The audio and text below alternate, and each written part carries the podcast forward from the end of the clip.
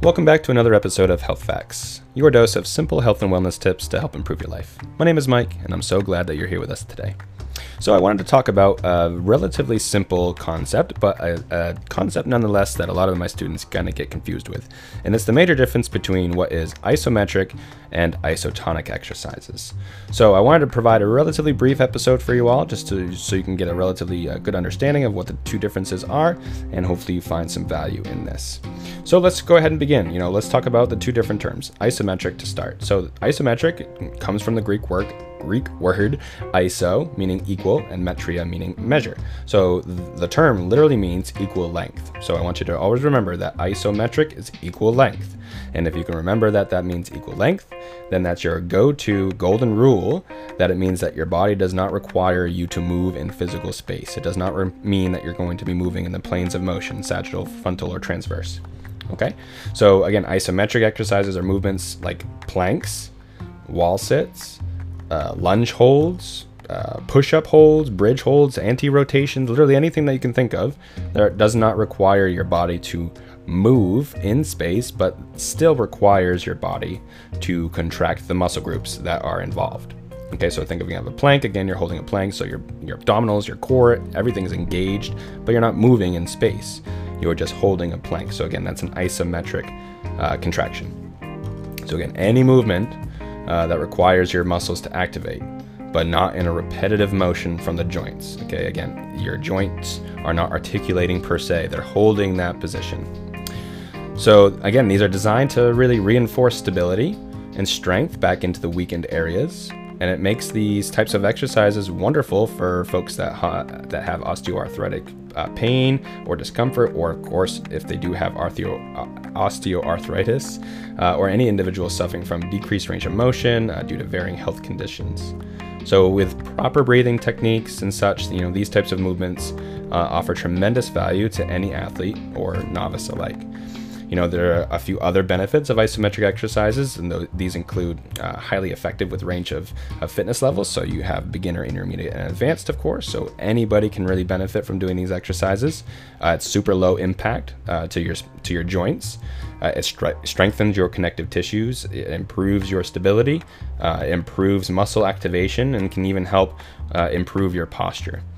So again, isometric means that we're holding this position while we're still contracting our muscles, but we're not actively moving the joints through any particular range of motion that's active. We're holding that position. All right, so that's relatively simple, right? So isometric, again, holding. Now isotonic is the exact opposite of that, where we're in contrast, right? We're gonna be moving the joints now around while, and again, in order to move our joints, we have to contract our muscles. That's how we move. So when you're thinking about isotonic, again, think about what does it mean? So remember the term iso still means equal, right? Okay.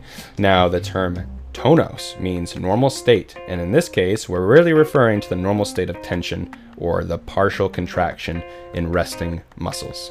So let's put the two together that we have. Okay. So again, we have muscular contractions against resistance with the length of the muscle belly changing to accommodate the movement. So think of anything that's related to that, such as like a biceps curl. Okay, now the two terms that fall within isotonic movements are concentric muscle activation and eccentric muscle activation. One more time. For isotonic, we have two subcategories. We have concentric muscle activation and eccentric muscle activation. Now the term relaxation does not mean the muscle belly is relaxing. It's just, think of the context, if you will, about what is a contraction versus the relaxation phase. So let's just take a general biceps curl, because I think it's the easiest to provide for an analogy. That's pretty difficult to say relatively quickly. So if you have a biceps curl, all right, think about the up phase. So when you squeeze your biceps up, that is the concentric phase of an isotonic movement. Now, if you were to just hold your biceps up into a contracted phase and not move the elbow at all anymore, that would be an isometric hold, right? Or if you were to hold your biceps down at the halfway mark from the bottom all the way to the top, that would be an isometric hold.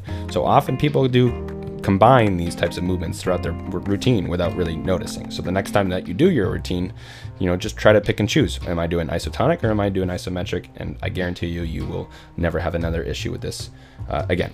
So anyway, so bringing it back, So when you have a biceps curl, you have your concentric contraction, the up phase, if you will, or the shortening of your muscle belly. So you're taking it from the insertion site of the muscle belly all the way to its origin site of the belly, of the muscle belly.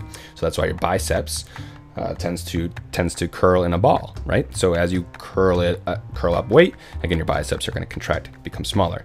Everything on the sarcomeres are getting shorter and shorter and shorter and shorter and shorter and contracting.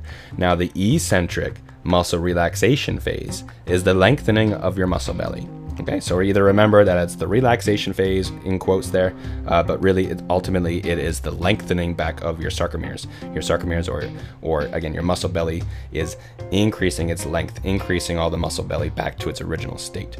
Okay, and again, the relaxed state, if you will, is kind of what we're referring to here.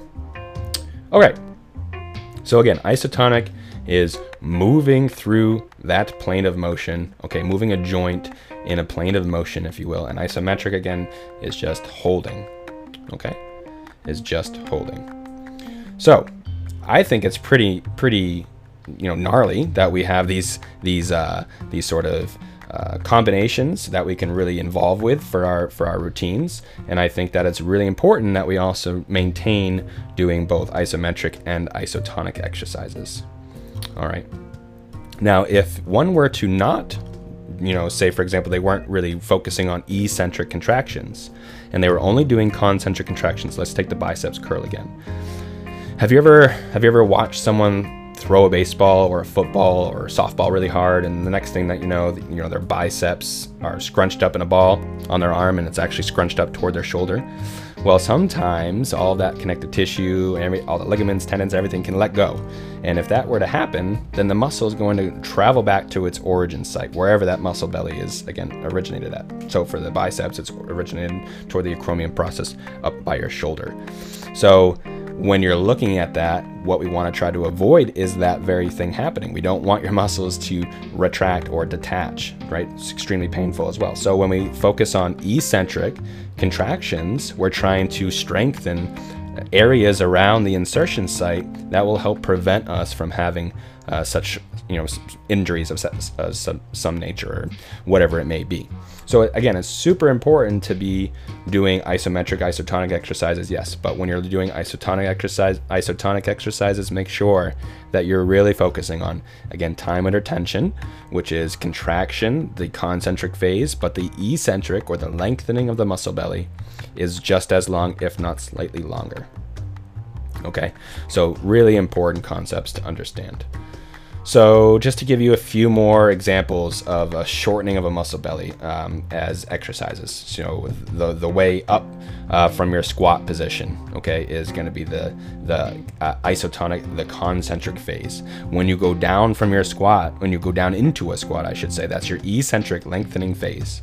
Okay, relative to the muscles that we're really talking about, of course, you can pick and choose the quads, the hamstrings, and the glutes and make a connotation about those. But again, if you're thinking about in the context of what muscles should be activated during your squat, again, the eccentric is the way down, the concentric is the way up. Again, curling for your biceps, we have already talked about that. Shoulder presses on the way up, tricep press downs, coming up from a lunge, those are all different examples. For the eccentric contraction, these are, again, down from a squat, or the unloading of that curled weight for your biceps, or the lowering down from the shoulders from a press, the returning of the weight back from the triceps, moving downward into that lunge position. Okay, so if you quickly perform reps, again, not slowing the movement down to the eccentric portion, it's not going to adequately train you. It will inevitably probably cause some sort of pain later down the road as well. So most will experience that type of pain if, again, they're not really doing the majority of their eccentric training. So it's incredibly important that you do both types. Okay, again, three types if you're including the isometric. All right, so to answer the question, is one more important than the other? And I think you can probably effectively answer that for yourself now.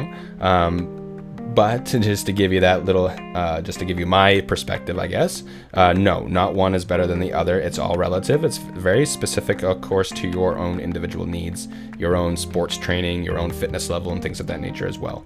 your own lifestyle approaches too. So there's too many factors to consider which is more important, but I do believe that everybody should be doing at least some of those isometric contractions like we talked about against some of the isotonic contractions, depending upon what are they doing in their life and how can they try to improve that. All right. So again, thank you so much for giving me some of your time today. I hope this 10 minutes or so, 11 minutes isn't terribly long. Look for more of these quick little updates, quick little topics about, relative important, again, topics that people have for questions or certain, some debates even.